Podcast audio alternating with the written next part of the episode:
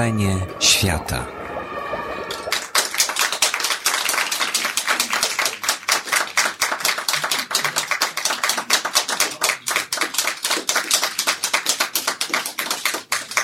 Dziękuję. Chciałam Państwa powitać na wieczorze, gdzie będę miała okazję mm, przeczytać wierszy, a przedtem trochę prozy z dziennika. Mam nadzieję, że utrafię, tak, żeby Państwa bardzo nie zmęczyć. E, A, a to proszę o dobre przyjęcie. Dziękuję bardzo.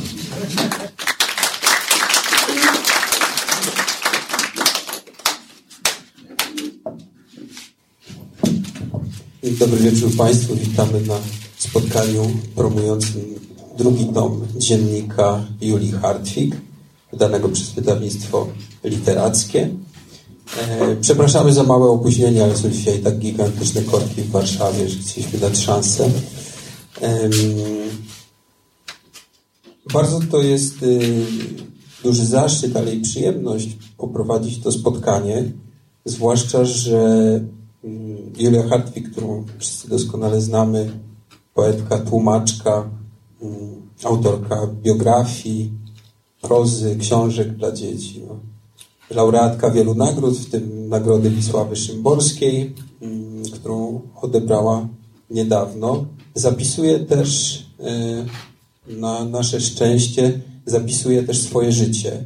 Ale nie tylko swoje życie, bo mam poczucie, że ten dziennik jest pretekstem y, zapisu historii innych ludzi. Zresztą jest na sali, widzę wiele osób, o których pani Julia Hartwig w tym dzienniku e, pisała. I pisze, mam nadzieję, że te kolejne tomy e, powstają. Pisze, tak, pani Julia potwierdziła, że pisze. Zanim przejdziemy do rozmowy, ja chciałbym parę zdań powiedzieć o tym niezwykle cennym dzienniku pierwszym i drugim tomie.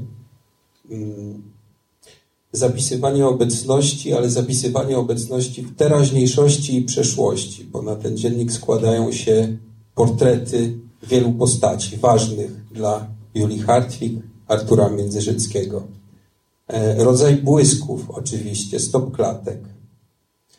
Pani Julia Hartwig zadaje sobie pytanie, dlaczego z jakiegoś zderzenia czy spotkania z kimś zapamiętała na przykład tylko jedno wspomnienie. Cytuję je w tej książce, ale też pyta sama siebie, dlaczego, dlaczego tylko to, a nie inne wspomnienie zostało. Nieustanna praca nad sobą, praca intelektualna, rozwój, codzienna twórcza krzątanina. Pojawia się tu i praca zarobkowa, ale też rozmowa o tym, czym jest duch, ale też i czym jest fizyczność, czym jest zależność od ciała, które czasami odmawia posłuszeństwa. Rozmowa na temat ruchu, a unieruchomienia. Też codzienna rozmowa z poetami, z najważniejszymi artystami, malarzami, muzykami i ich sztuką. Wraca Julia Hartwig do Norwida, który mówi wtedy, kiedy mówi tylko wtedy, kiedy coś istotnego ma do powiedzenia. Poeta, do którego wraca najczęściej na kartach obu tomów dzienników, to Czesław Miłosz, z którym mamy poczucie, pani Julia Hartwig prowadzi nieustanny dialog poetycki, intelektualny. Artur Międzyrzecki, ważna postać jej życia, ważny poeta, ale dziennik daje też autorce możliwość dialogu z nim, dialogu, który został przerwany. Wreszcie porządkowanie papierów, zaglądanie do szuflad, a nawet do starego kufra. Podróże nieustanne, podróże w czasie i w przestrzeni. Rzym, Madryt, Lublin, Kraków, ale i Paryż przeszłości, Paryż lat studenckich, stypendium, na którym pani Julia była, Rzym powracający wielokrotnie.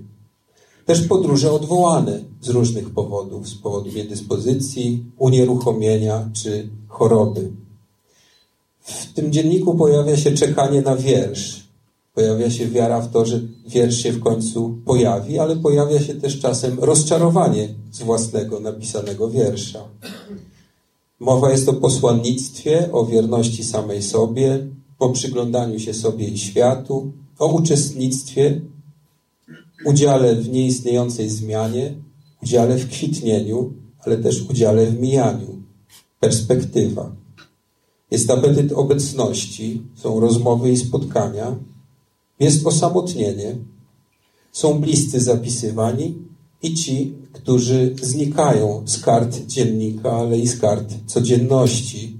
Znika postać po postaci z, dziennik, z tego dziennika. Tadeusz Mazowiecki, Tadeusz Konwicki. Jest to świadectwo świata i świadectwo epoki, zapis mądrości. Ostateczne, czyli nasycone do granic możliwości, wypełnione, zapisywane. Prawdziwa poezja jest krystaliczna, jest źródłem i początkiem rozmowy. Dlaczego więc tak niewyraziste są moje refleksje nade mną samą, jeśli już do nich dochodzi na przykład w dzienniku, pyta pani Julia Hartwig. I punktem wyjścia do naszej rozmowy będzie e, fragment na temat dzienników Jarosława Iwaszkiewicza, który pani Julia Hartwig teraz przeczyta. Skończyłam czytać dziennik Jarosława Iwaszkiewicza. Wszyscy znajomi wygłaszają sądy o tej książce, o której jeszcze przed jej wydaniem mówiono, że będzie to lektura sensacyjna ze, względu na, ze względów obyczajowych, bo wiadomo było, że córki Iwaszkiewicza nie poddały dzienników żadnej rodzinnej cenzurze. Okazało się jednak, że to miało być niecenzuralne. Znane już jest w środowisku literackim i artystycznym. I pod tym względem żadnego zaskoczenia nie było.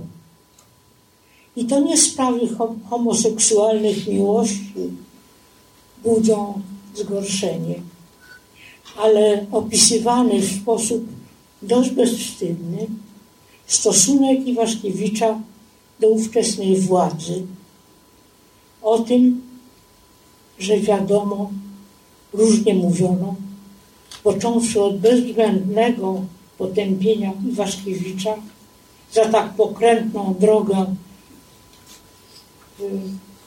kompromisu i kolaboracji, a skończywszy na usprawiedliwieniu wynikającym wynikającym ze świadomości, że tylko tak, a nie inaczej utrzymać można i Waszkiewicz utrzymać status Związku Literatów Polskich, którego stosunek do panującej ideologii pozostawał wiele do życzenia. Z prawdziwą przykrością, a może raczej z niesmakiem, czyta się w dzienniku hymny pochwalne na cześć Gierka i bywających w Polsce moskiewskich gości, a także opis kolacji na Kremlu. Przykro od tego właśnie zaczyna notatka w dzienniku, w którym tyle różnych i y, bolesnych radości, tyle zwierzeń osobistych, relacji z rozmów z domownikami i przyjaciółmi. Tyle relacji z rozmów z, z, z, z, przechadzek po ogrodzie sawiskim, tyle wrażeń z podróży do Włoch, do Rzymu, na Sycylię, do Francji czy Rosji. Życie Iwaszkiewicza który tyle się napodróżował, porównał można do ogromnego przekładańca, którym dość regularnymi warstwami nakładają się na siebie pobyty w stawisku i podróże. Bo nie wiem, czy był w ostatnich czasach jakiś pisarz polski, który tak wiele w życiu odbył podróży, co Iwaszkiewicz. Mówię pisarz, a nie reporter, bo dla portera podróże to sprawa zawodowa. Opisy urody, krajobrazu i zabytków, które znajdujemy w tym dzienniku, podobnie jak opis spacerów po stawiskim parku, w różnych porach roku i w różnych porach dnia są urzekające. Język, jaki Iwaszkiewicz opisuje utrapienia nękające go w domu, w Związku Literatów i w redakcji twórczości, często pośpieszny, podyktowany gniewem i zgryzotą, jest zawsze, mimo tej powszechności tematów, językiem językiem doświadczonego pisarza. Przy lekturze każdego dziennika powstaje pytanie, jak dalece jego autor odsłania się w swoich zapiskach. I czy pisał go tylko dla siebie, czy też liczył się z przyszłym, nieznanym mu czytelnikiem. Zadziwia otwartość zwierzeń Iwaszkiewicza, który nie mógł przecież wątpić, że dziennik będzie kiedyś jednym ze świadectw jego życia. I choć niejednokrotnie zdarzał się wątpić w wysoką wartość własnej twórczości, to jednak równie często o swojej wielkości wspomina. Czy to cytując opinie innych, czy to usiłując sam swoją rangę pisarską określić. No właśnie, Pani Julio, czy Pani się odsłoniła w tym dzienniku? Mi się zrobiłam wszystko, żeby się przesadnie nie odsłonić. po prostu ja nie traktuję dziennika jako, yy, jako spowiednika, któremu się zwierza człowiek ze swoich grzechów, trudności, kłopotów. E, dziennik ten jest e, w jakiejś mierze troszkę nietypowy, bo e, dotyczy on nie tylko, on jest pisany teraz, ale dotyczy, bardzo często powraca do przeszłości.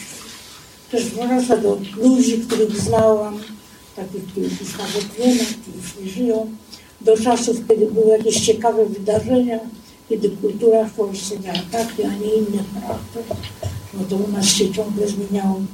Także y, to jest dziennik bardzo swobodny.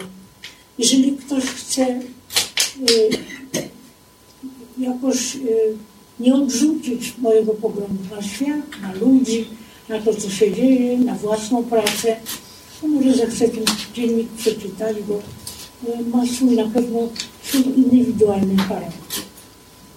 No, tyle bym powiedziała. Mówi w nim Pani o sobie? Ja się tak nie zwierzam. Po prostu to zależy od temperamentu człowieka. Inni ludzie się bardzo łatwo otwierają i fantastycznie lubią mówić o sobie i mówią często bardzo ciekawie. Ale ja myślę, że z faktów, które się podaje, które cytuję, y, ze środowiska, z którym się zetknęłam, jak gdyby moja, na tym tle moja postać się rysuje chyba dosyć wyraźnie. Myślę, że niczego nie zatajałam, z niczym nie występowałam w taki sposób, który byłby jakiś może, może przyjęty y, niechętnie. Ale czy przy pisaniu tego dziennika stosowała Pani jakiś filtr, czy też autocenzurę, czy to po prostu jest w Pani charakterze? Nie, ja nie, jednak pisząc, no to już by było za dużo, żebym ja jeszcze sama miała autocenzurę. Przeszliśmy przez cenzurę przez tyloletnią, że już teraz można sobie powiedzieć dosyć tego. Po prostu y, każdy, mi się wydaje, piszący człowiek ma jakieś wyobrażenie o sobie i y, stara się je przekazać. Y, to nie jest taka zasadnicza y, zasadniczy cel dziennika, bo dziennik jest zanurzony w bardzo głębokich i szerokich takich wydarzeniach, które są obok nas i które do naszego życia pasują do mnie, ale nam się przydarzają. I wydaje, że skutek tego, żeby pokazać to, to bogactwo wydarzeń, które się dzieje na całą jest naprawdę, życie jest bardzo bogate. Ja się czasem dziwię, że ktoś mówi, że mu nudno. No mi się wydaje, że najmniej można tak, że tak określić, to naprawdę trudno. Bo w Polsce życie jest właściwie trochę w ogóle ryzykowne, powiedziałem. Bo nigdy nie wiadomo, czy to, co się wydarza, będzie miało ciekawe konsekwencje. I to, co uważamy za ważne, nie zostanie jutro uznane za zupełnie nieważne. Ale to jest taka moja uwaga osobista. A polityka? No, muszę powiedzieć, że z polityką to ja mam trudną sprawę. Bo y, od najwcześniejszych lat, znaczy od czasu, jak w ogóle zaczęłam czytać, to właściwie czytałam zawsze gazety. Może nie jest takie naturalne, ale u mnie było. Ja właśnie do dzisiaj y, jestem y, bardzo y, taką uważną czytelnictwą gwarkarzy. Patrzę, interesuje mnie bardzo to, co się dzieje w Polsce. Nie mogę, nie, nie mogę się poczuć oddzielona od tego, co się dzieje. Czuję taką wspólnotę, która y, niestety bardzo często jest zagrożona, bo są takie okoliczności, z którymi ja nic wspólnego nie chciałam mieć. Wiemy wszyscy, że dzieją się różne rzeczy w Polsce, także i w kulturze. Ja już tutaj żadnych szczegółów wchodzić nie będę, ale mieliśmy, jak wiadomo, okresy lepsze w kulturze i gorsze. Lepsze, które pomagały nam, które pomagały, nie to, że w pisaniu, bo pis, piszemy tak na ogół, przynajmniej tak uważam, jak chcemy, ale w pokazaniu tego, cośmy napisali, wydrukowaniu. No, dzisiaj już można powiedzieć, że narzekać nie można, bo y, nie widzę, żeby działała cenzura, może w jakichś bardzo drastycznych przypadkach y, politycznych, czy, czy nie wiem, czy, czy seksualnych, różnie bywa z tym pisaniem. Ale ale mm, w tej chwili, jak się patrzy na y, to, co się pokazuje w polskiej literaturze, to to jest literatura, która ma taki, taki co powiedziałabym, tok codzienny, e, co jest i zaletą, i wadą chyba tego, bo nie widać takich bardzo wybitnych, nie, no nie chcę nikogo pominąć, ale takich bardzo wybitnych rzeczy, które wchodziły w prozie na przykład która jest normalną e, lekturą e, ludzi, którzy się interesują w ogóle czytaniem. Natomiast wydaje mi się, że ciekawe rzeczy się dzieją e, w poezji. W poezji zawsze Polska była, Polska była silna. Od czasów romantycznych, aż do dzisiaj można powiedzieć, że mieliśmy prawie w każdej epoce jednego bardzo wybitnego pisarza oczywiście oczywiście powinniśmy mieć na myśli. Dzisiaj też z pewnością takie talenty są. Jeśli chodzi o nowych pisarzy, to tak bardzo nie mam zdecydowania o tym, co się dzieje, bo po prostu ale też zapytam o ten pani dialog z Miłoszem, który ten, ten dialog z Miłoszem, który, który, który wraca i w pierwszym, i w drugim tomie dziennika. Z Miłoszem to ja mam takie bardzo osobiste, w sensie pisarskim oczywiście sprawy. E, to jest człowiek, którego, e, którego wiersze którego poezję e, kochałam właściwie od najmu kiedy jeszcze, kiedy już w ogóle wiedziałam, co to jest wiersz. One mnie zawsze zastanawiały tym, że te wiersze były czasem trudne, ale właśnie to mnie pociągało. Ale także to, że one miały zawsze taką zawartość, y, y, której można było wyłowić światopogląd Miłosza. Wiem, że na Miłosza bardzo często utyskiwano, znaczy uważano go zawsze za świetnego pisarza, świetnego poetę. Nie może mu tego nikt odebrać i to jest według mnie naprawdę najlepszy poeta żyjący, dzisiaj już nie żyjący niestety, ale do niedawna jeszcze. Ale to, co on zawarł w swojej poezji, jest wielką prawdą dotyczącą także naszej społeczności. I to nie znaczy, że te wiersze są przez to nudniejsze, przeciwnie. Nabierają barwy, są jakieś bardziej wyraziste, bardziej nas pociągają. Ale też zapytam o Pani powrót do Norwida, bo to też jest wyraźne. A więc właśnie chciałam powiedzieć, że, że może nie zawsze mamy do wyboru. Norwid y, od jakiegoś czasu miał taki... W tej chwili nie można powiedzieć, żeby Norwid y, był y, taki, jak to się mówi, modny. Ale miał taki okres jeszcze bardzo niedawno i mam nadzieję, że ten okres y, może troszkę osłabnie, ale jest, bo to jest y, znakomity wzór poetycki, którego zresztą nie daj Boże naśladować, bo on jest nie do naśladowania. To jest trudny, trudny poeta. Ale kiedy zaczynamy go czytać, to zaczynamy go kochać, bo on jest poetą, który mimo tego pozoru, jak gdyby takiej, takich trudności poetyckich, jakie stwarza, jest poetą bardzo ciepłym, jest poetą, który, y, którym ukryte jest jakieś źródło wielkiego ciepła w stosunku do życia samego.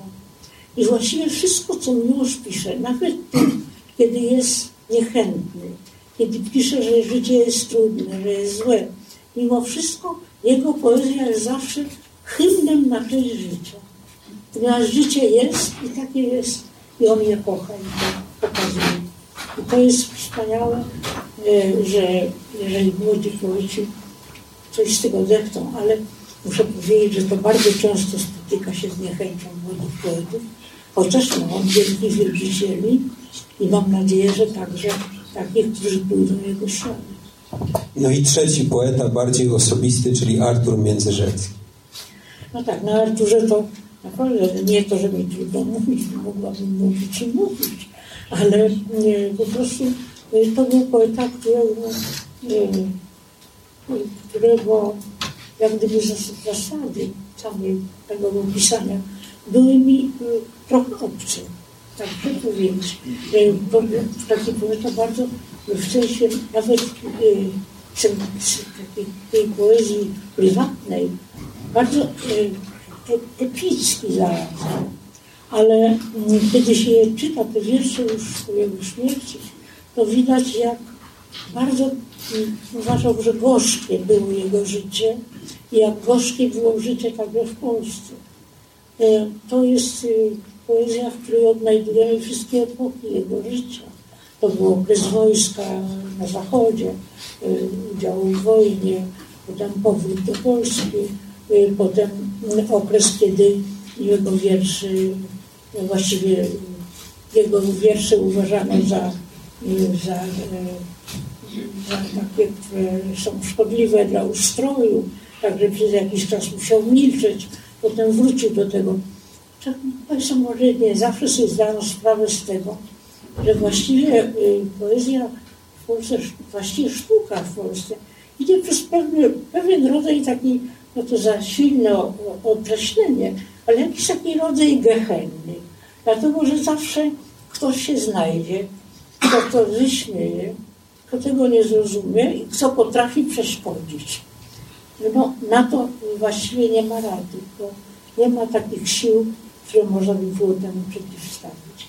Także każdy artysta i każdy poeta jest właśnie człowiekiem bardzo samotnym. I to, co pisze, że ma nadzieję, że trafi do jakichś ludzi, że, zda, że znajdzie jakiś przyjaciół. A takiej pewności nigdy nie ma. Ale ja myślę, że to w każdej sztuce tak jest. W żadnej sztuce nie mamy zawarowanego, już nie mówię sukcesu, sukces mi się nie podoba to określenie, ale tego, że będzie przyjęte, że będzie uznane i zostanie zrozumiane do końca. Może poprosimy o drugi fragment drugi fragment. I teraz to, to jest taki fragment, któremu prosiłbym, żebyśmy się przyjrzeli, dlatego że e, połączymy go z, e, z wierszami pani Julii na ten sam temat. daje trochę takie wyobrażenie o tej pracy twórczej też. E, to, było, to, są, to są wiersze o pobycie moim nad jeziorem Komu, ja byłam kilkakrotnie i robiło na mnie wielkie wrażenie. 9 października. Śniło mi się jezioro Komu. Zachowane w pamięci wybrzeże jeziora, pełne niebieskości i słońca i okryta zielenią góra, na której zboczu przysiadła siedziba Fundacji Amerykańskiej goszczącej artystów. Tygodnie spędzone przed laty nad jeziorem Como zostawiły w mojej pamięci z niczym nieporównywalny obraz ujęty we własne ramy, osobny, do niczego nieprzystający. Do willi Cerbelloni, siedziby fundacji, prowadziła pnąca się po zboczu góry droga. Ogród wokół budynku obsadzony był z rzadka rozrzuconymi drzewami owocowymi. Z okien rozciągał się widok na zatokę osłoniętą grzbietami gór. Mieszkając tam, zapominało się, że w dole żyje portowe miasteczko Bellagio. Tu panowała tylko przyroda. Jak tajemniczy był ten widok, naświetlony na przemian gwiazdami lub wędrującym księżycem. Czasem pojawiał się w zatoce mały stateczek lub wczesnym rankiem łódź samotnym rybakiem, który wyruszył na połów. Wspominam pobyt nad jeziorem Komo jak dar, niczym niezasłużony, a tak hojny.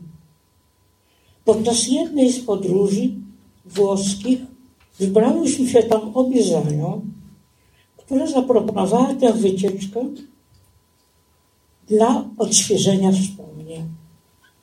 Czarowna podróż stateczkiem, nieustające, wciąż zmienne widowisko mijanych brzegów, z rozłożonymi na pagórkach z osiedlami i wieżyczkami kościołów. Dotarłyśmy do Bellagio, ale droga prowadząca w górę była zamknięta. Zapewne dom fundacji w tej późnej porze roku był nieczynny.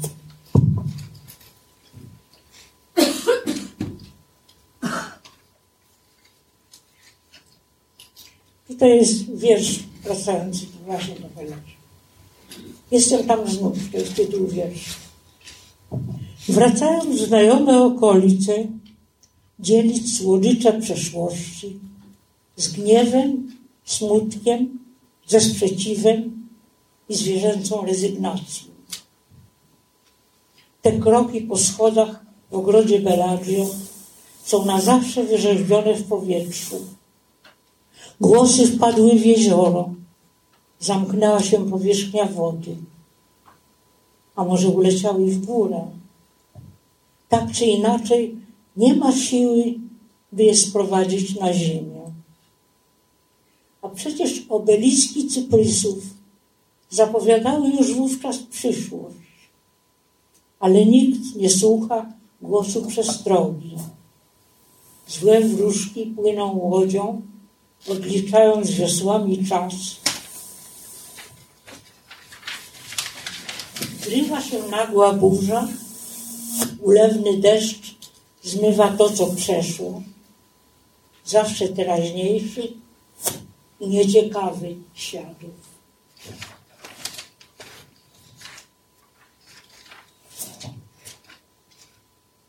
Nocą Bellagio. Stanęła w ciemności przy oknie i patrzyła. Czarne jezioro, bezksiężycowe niebo, ciemny, ledwo widoczny zarys nagich gór, wszystko zatopione w utajonym napięciu trwania. oddalenie od własnego istnienia było tak wielkie, obcość tak kojąca, jakby dusze zapomniały o tym, co przeżyły. O tym śnił teraz śpiący za jej plecami. Ten fragment, ten fragment i te wiersze wprowadzają też trochę w taki nastrój powrotów, powrotów do siebie z przeszłości też. Są takie miejsca, do których los daje Pani możliwość wrócić, jak Rzym na przykład. A jak jest z Paryżem? Czy Pani chętnie wróciłaby do Paryża? No więc to jest, to jest miasto, które odegrało szczególną rolę w moim życiu. Ja spędziłam tam kilka lat, cztery lata tam mieszkałam i yy, właściwie czułam się tam bardzo na miejscu. Było to miejsce, gdzie się świetnie, świetnie, jakoś żyło, jakoś spokojnie, yy, bez żadnych, to był jakiś okres, był jakiś okres taki stypendialny, tak ja nie musiałam się martwić o, o, o, o to, co, co, yy, co zjem akurat, bo stypendium było skromne, ale zupełnie wystarczające. Najważniejsze był pobyt tam i możliwość korzystania z tego życia paryskiego, które no, ma smak zupełnie nie, nie do opisania. Ja myślę, że nie jeden z Państwa tutaj obecnych Paryż zna i doskonale rozumie to, co mówię. A, a jeżeli nie, to proszę wierzyć, że tak jest naprawdę. Tam zresztą sporo pisałam. To nie był okres, tam ja prowadziłam także takie studia w Bibliotece Nationale, właśnie po to pojechałam. Przygotowywałam się wtedy do książki na temat o Apolinerze. Zbierałam materiały. To była bardzo duża praca. Naprawdę co dzień, indywidualnie o dziewiątej byłam w Bibliotece Nationale i siedziałam tam do, do obiadu. Trudno nazwać obiadem, bo to w Paryżu to w ogóle wszystko tak jest, albo, albo się jest prawdziwym Berlinaninem i je się wszystko tak jak trzeba, w pełnych porach, albo też jest się tym, który przyjechał i po prostu się żywi, żeby, żeby przeżyć, bo to innego jest ważniejsze. Ale pracowitość się u Pani nie skończyła nigdy. Ja po prostu zrozumiałam, że poza pracowitością mam bardzo niewiele do, do wyboru. To znaczy, bardzo kocham życie i wszystko, co mi się zdarza. I kocham moich przyjaciół spotykam się z nimi, ale wiem dobrze, że to są tylko te przyjemności, których mogę czerpać i, i czerpię dużo, bo czerpię dużo ciepła, czerpię dużo nie, takiej, y, takiej zupełnie nie, niezasłużonej czasem jakiejś, jakiejś uczuć, ale mm, których bardzo potrzebuję. E, a praca i stała, tak mi weszła już teraz w obyczaj, że właściwie rano, nie mogę powiedzieć, że ja wstaję rano, ja do bardzo późno pracuję. Także dzisiaj od 11 e, siadam do stołu, a po południe właściwie całe popołudnie pracuję, czasem do późnej nocy. Co ja takiego tam robię? Właściwie trudno powiedzieć, co mam tam robić, drogo. No, więc tak, z jednej strony piszę dziennik to jest jeden z tomów dziennika. Drugi, no, taki tom, tom wymaga pracy, wymaga zapisu, coś innego. Wymaga często dokumentacji rzeczy, o której chcę powiedzieć coś bliższego, co, czego warto się dowiedzieć. Więc y, to mnie jakoś usprawiedliwia. Ale już ten nawyk pracy to mnie chyba już nie porzuci. Tak chyba zostanę i nie mogę powiedzieć, żebym na to narzekała. Wydaje mi się, że Trudno, żebym zrobiła z czasem coś lepszego. Pojawia się taki zapis w tym dzienniku. Jutro kończę 90 lat, bo przypada y, okres pisania tego dziennika na dwa tomy pani wierszy, ale też na, na urodziny. Jutro kończę 90 lat i być może to nastraja do przywoływania coraz to bardziej zacierających się wspomnień. I rzeczywiście próbuje pani wysupływać ze swojego życia wspomnienia nawet z takich okresów dosyć odległych. Na przykład pojawia się kurs żeglarski na Bałtyku w roku 1939. Co pani z tego kursu pamięta najpierw, a potem o wspomnieniach? To było, to było wspaniałe przeżycie, ja go pewno nigdy nie zapomnę, bo e, wtedy miałam odwagę żeglować. Po prostu byłam na takim kursie żeglarskim I, i poznałam tam wielu ciekawych ludzi, którzy z literaturą nie mieli nic wspólnego, natomiast żeglarstwem dużo. Wskutek czego można się było nauczyć od nich rozmawiać. Wiele się tak może nie nauczyłam, ale zostało mi takie wspomnienie, że w jakiś sposób próbowałam się zmierzyć z morzem. Właściwie tylko wtedy można wiedzieć, jak to jest, kiedy się samemu prowadzi taki wehikuł nadmorski i trzeba zważać na wszystko i rozumieć, co może do nas mówi. Ja w ogóle kocham morze i chętnie tam wracam. Ale opowiada Pani też samotne podróże, różne, bo zazwyczaj pisze Pani o tych podróżach, że one były bardzo często były samotne. Na przykład podróż po śmierci Ksawerego Pruszyńskiego. No, oczywiście jako to odbyliśmy różne podróże razem, między innymi we Francji, przez całą Francję do południa i tam mieszkaliśmy przez dwa tygodnie. No poza tym, ponieważ mieszkał w Hadze, więc jeśli jeździłam często do Hagi. To był taki okres, to był wspaniały okres mojego życia, nie do zapomnienia. Ale, mm, ale odwijając to od moich związków uczczowych, to muszę powiedzieć, że y, y, ja zawsze kochałam podróże. Właściwie y, bardzo lubiłam podróżować i wcale nie było mi konieczne, żeby ktoś mi towarzyszył. Bo doskonale od bardzo młodego wieku, jeszcze po maturze zaraz, udałam się w taką wędrówkę po Polsce, taką jazdę.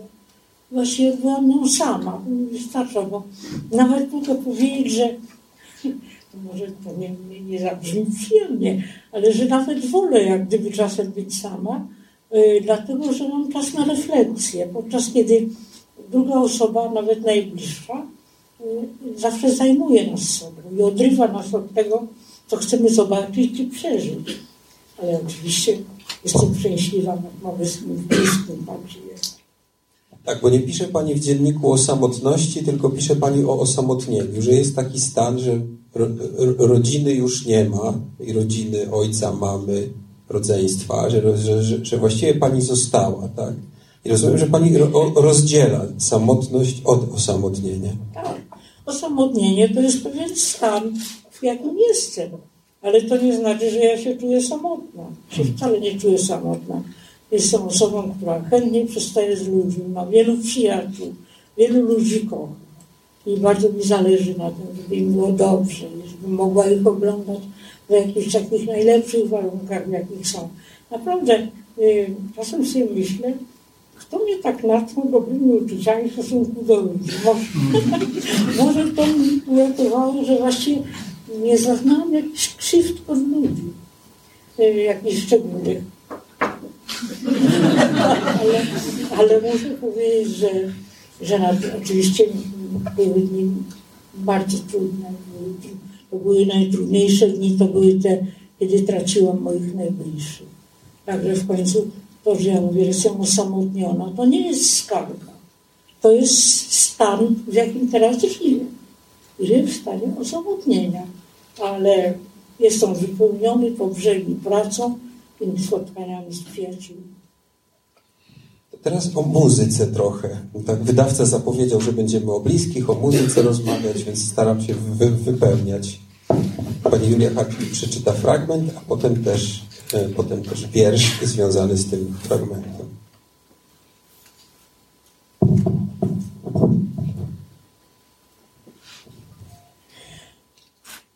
27 listopada wczoraj na koncercie Hilary Hahn to prawdziwa czarodziejka. Grała koncert Mendelssohna. Sala szalała. Wracała na scenę kilkakrotnie. Zagrała solo na bis. W Mendelssohnie asystowała jej orkiestra niemiecka ze znakomitym dyrygentem norweskim Erwingiem Guldbergiem Jensenem. Ania obmyśliła piękną intrygę. Postanowiła, że Hilary Hahn ma dosyć wiersz, ma, ma dostać wiersz, który kiedyś o niej napisałam. Wybiegła przed rozpoczęciem drugiej części koncertu do Empiku, kupiła mój tomik z wierszami polskimi i tłumaczeniami angielskimi, gdzie jest również wiersz zatytułowany Hilary Hahn. I cóż dalej? Ania wracając z Empiku zdążyła się zapoznać z panią Stellą, roztaczającą opiekę nad skrzypaczką, opowiedziała jej o naszym zamiarze doręczenia książki pani Han. Po koncercie pani Stella przyszła do holu, gdzie usadziła nas na kanapie i zapowiedziała, że pani Han zajdzie tu y, do nas za chwilę. Zeszła z towarzyszącym jej Marcinem, śliczna, drobna, drobniutka, od pierwszego spojrzenia budząca dobre uczucia. Powiedziałam jej tylko kilka zdań. Wyrawało mi się, you are so young. A pani jest młoda. Ten jej obraz nie pasuje do jej wizji na scenie. Była w czerwonej, długiej sukni, zakrywającej stopy. Ostatni raz ukazała się ze skrzypcami w rękach.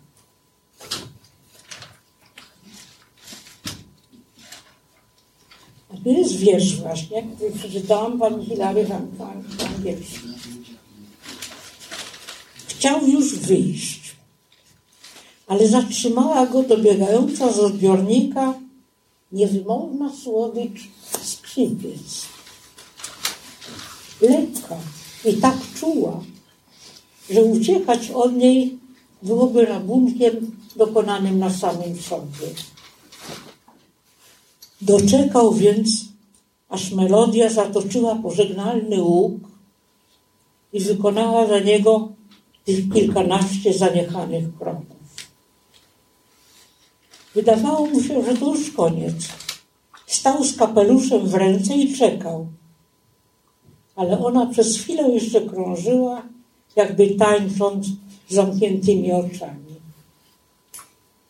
Zatrzaskując drzwi, dosłyszał już tylko nazwisko niebiańskiej skrzypaczki. Czy dużo jest muzyki w Pani życiu? Właściwie ja się z muzyką nie rozstaję. Y, mam bardzo dużo płyt i gram. I nawet tak gram, co to czasem uważam, że tak nie powinno być, bo gram wtedy, kiedy pracuję. To znaczy, że nie mogę poświęcić muzyce mojej całej uwagi. Ale nie mogę się tego pozbyć. Oczywiście tylko niektóra muzyka do tego się nadaje, ale ponieważ podaje mi to tak, tak poddaje mi jak gdyby rytm mojej pracy, że właściwie stale słucham muzyki. A muzyka porządkuje życie? No myślę, że może, ale może także komuś, ja wiem, roztrącić życie, ja nie wiem. A ja myślę, że jednak tak. W ogóle y, tak jest ze sztuką, że, że ona y, jednak, ona często nas podrywa, gniewa, ale w końcu jest po to, żeby nas ukoić. To, to który kompozytor Panią gniewa, a który Panią uspokaja? Naprawdę to mi najtrudniej powiedzieć Mogę tylko powiedzieć, że najbardziej nachętnie słucham muzyki barokowej. A, y, ale nie otrząsam się przed współczesną muzyką. Y, kiedy dostaję jakąś płytę współczesnego kompozytora, zawsze usiłuję to przesłuchać i pomyśleć sobie, co ja o tym sądzę.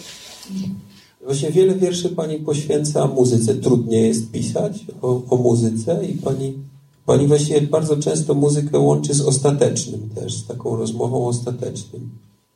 O? O ostatecznym. No to ja nie wiem. nie wiem, tego wiem, że oczywiście muszę pisać o muzyce, bo muzyka mnie zajmuje i muzyka jest czymś takim, co bardzo trudno wyrazić, wobec tego ciągle nas pobudza do tego, żebyśmy próbowali ją wyrazić. Przynajmniej ja taki przelicę mam. Więc wobec tego wracam do tego uparcie, no ale czy ona mi się odwdzięczy, to nie wiem jak, ale odwdzięcza mi się zawsze przez to, że istnieje. Jak Pani myśli, jaka, jaka jest rola dziennika w Pani życiu? Jak, jak jest jego, jego znaczenie? To bardzo trudno powiedzieć. Ja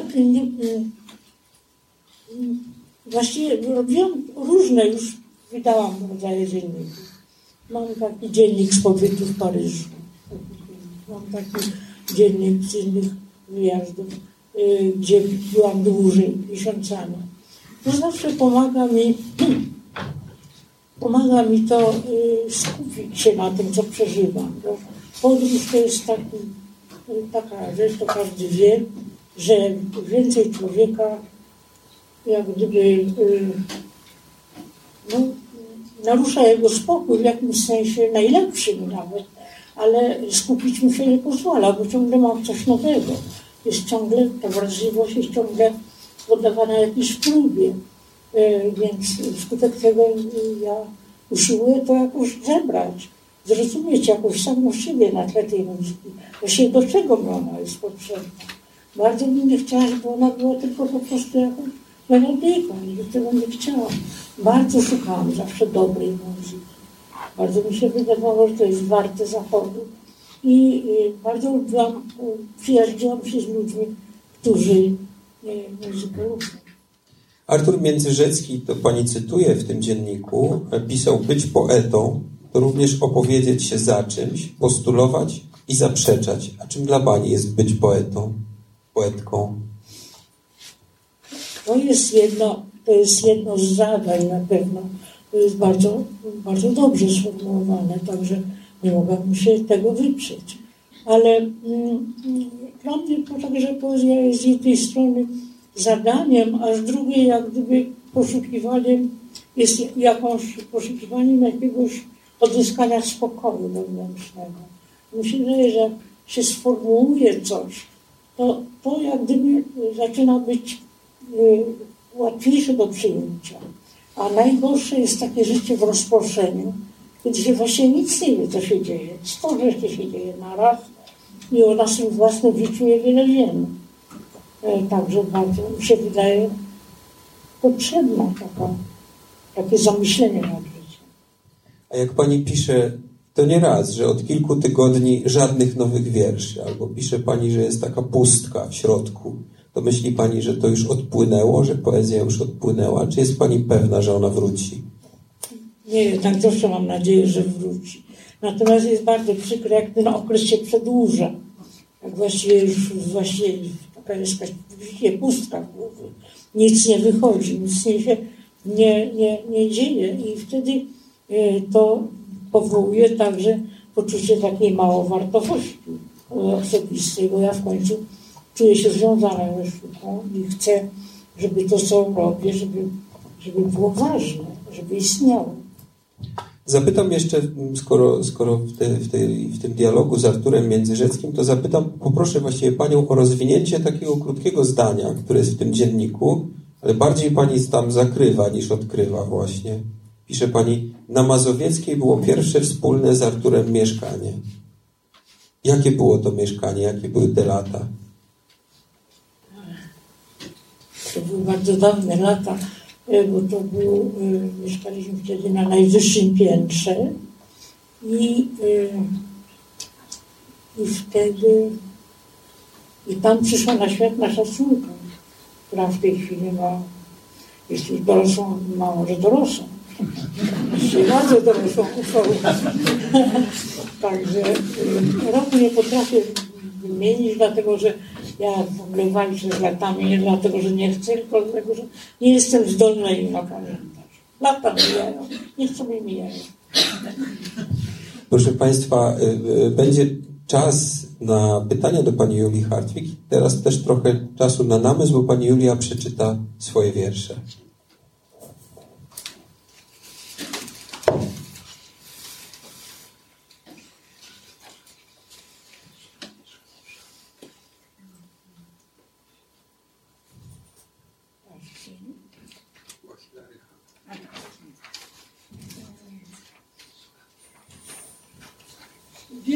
Poświęcony poecie Brodskiemu, którego miałam okazję poznać, który kocha być w Polsce.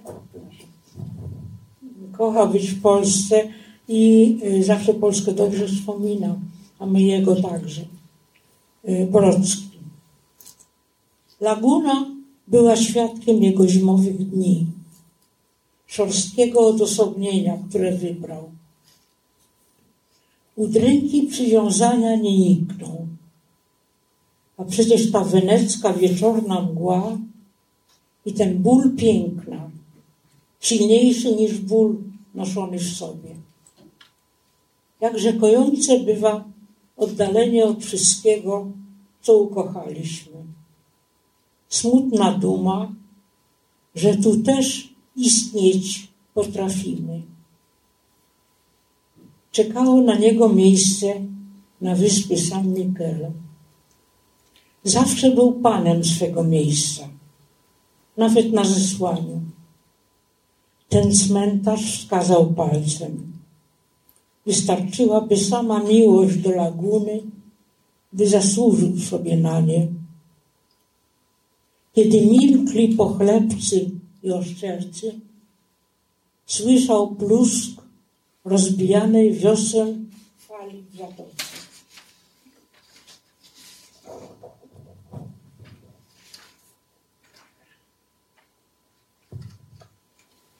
Drugi wiersz nazywa się Długie czuwanie. Kiedy wrócimy do tej niedokończonej rozmowy? Podaj miejsce i adres. Choć ciemność jest gęsta, a zapałki przemokły od mgły. Rozpoznają te kroki, które zbliżają się i oddalają. Jakże ta przeszłość pełna obrazów, przeciętych nagłymi błyskawicami. Ulice i poddasza, gdzie mieszkaliśmy, miejsca zesłania, wojna, upokorzenie i ból, zatopione. Czasem tylko, gdy nastaje cisza, dobywa się szept, tu jesteśmy. Jest druga rano. Dlaczego siedzisz już przy śniadaniu? Proszę Państwa, jest czas na pytania czy na komentarze. Bardzo tu zachęcam, proszę o sygnał. Ja jestem do przenoszenia mikrofonu. A, Pan jest. Tak, tak, tak. Moment.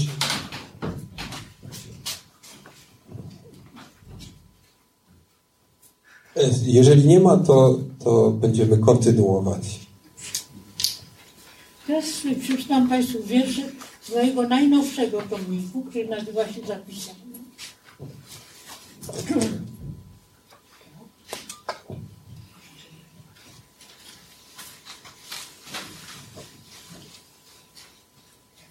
Szukam, to tak myślę sobie, jak aktorzy mają trudno, trudno, że jak występują, żeby wszystko było tak jak trzeba.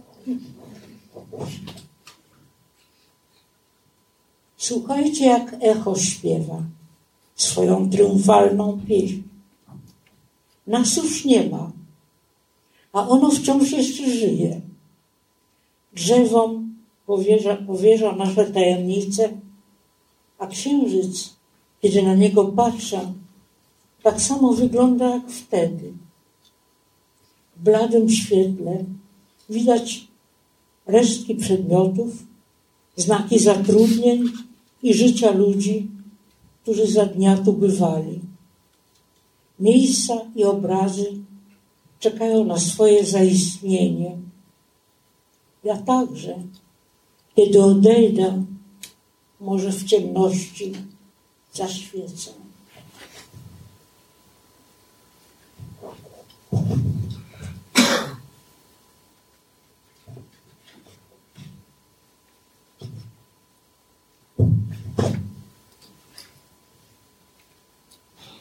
Życie o życie.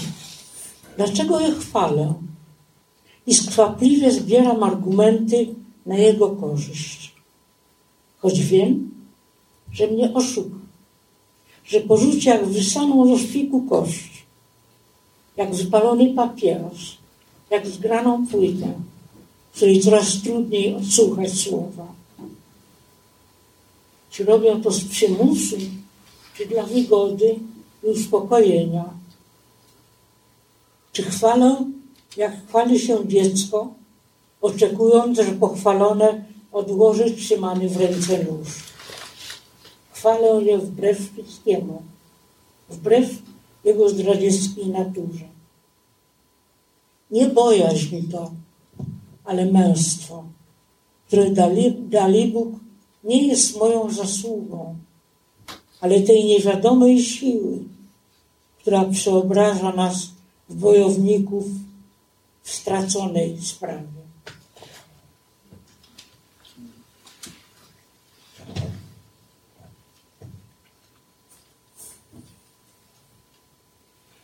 Odchodzą opiekuńczy bogowie.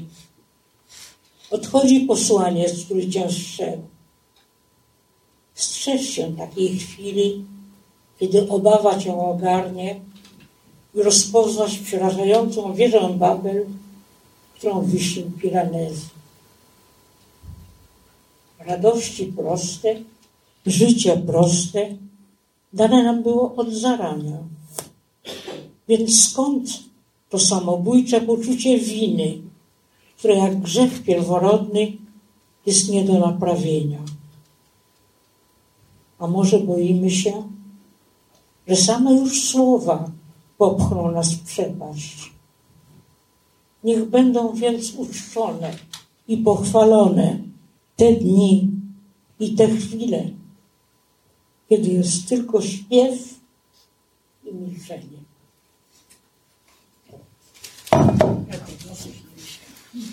Proszę, e, proszę Państwa, nie pozostaje. Jest pytanie. Jest pytanie, a bo nie, nie, nie widzę. I nie dotyczy to konkretnie pytania, tylko w pewnym sensie.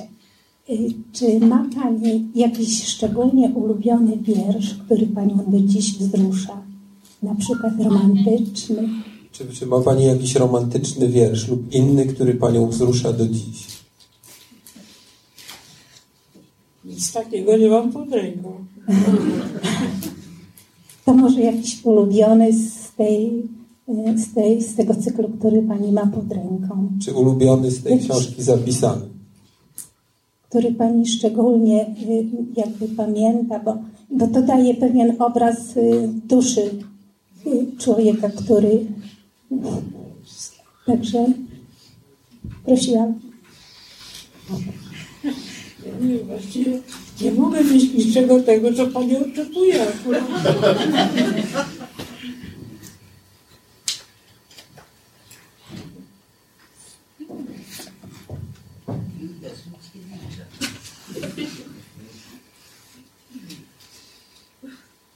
Koda. Chwilna, zbyt czuła i zbyt, dziękuję bardzo, nieczuła, mało wierząca, a pragnąca wiary. Z nadzieją, że przecież coś uszczknie z uczty życia, choć przekonana, że nic się nie należy.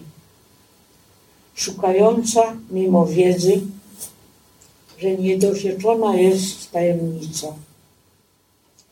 Zachwyt był jej udziałem, choć kilkakroć odjęte jej było wszystko, co dawało zgodę na istnienie. Doświadczyła samotności i melancholii, jakby była jedna jedyna, a wiedziała, że jest tylko jedną z wielu. Dane jej było zaznać miłości i oczy jej były otwarte na uroki świata. Pochłaniała ją zagadka odejścia, niemożność pogodzenia jej z naturą bytu. Usiłowała wskrzesić przeszłość.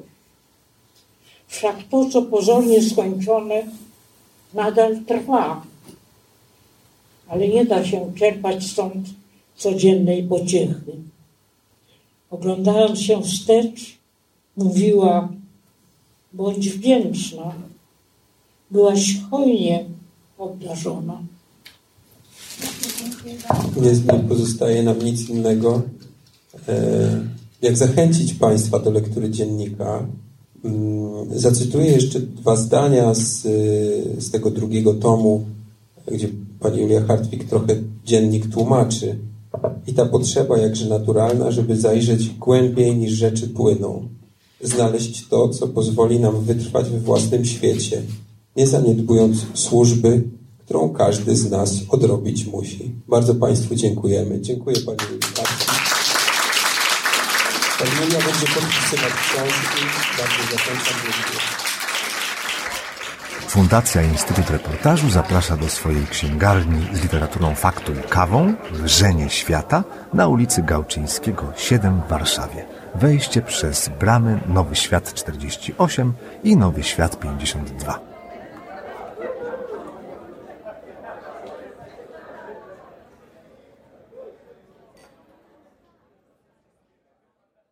Zapraszam do słuchania pozostałych podcastów Wikiradia. Można znaleźć je na stronie podcasty.info ukośnik Wikiradio.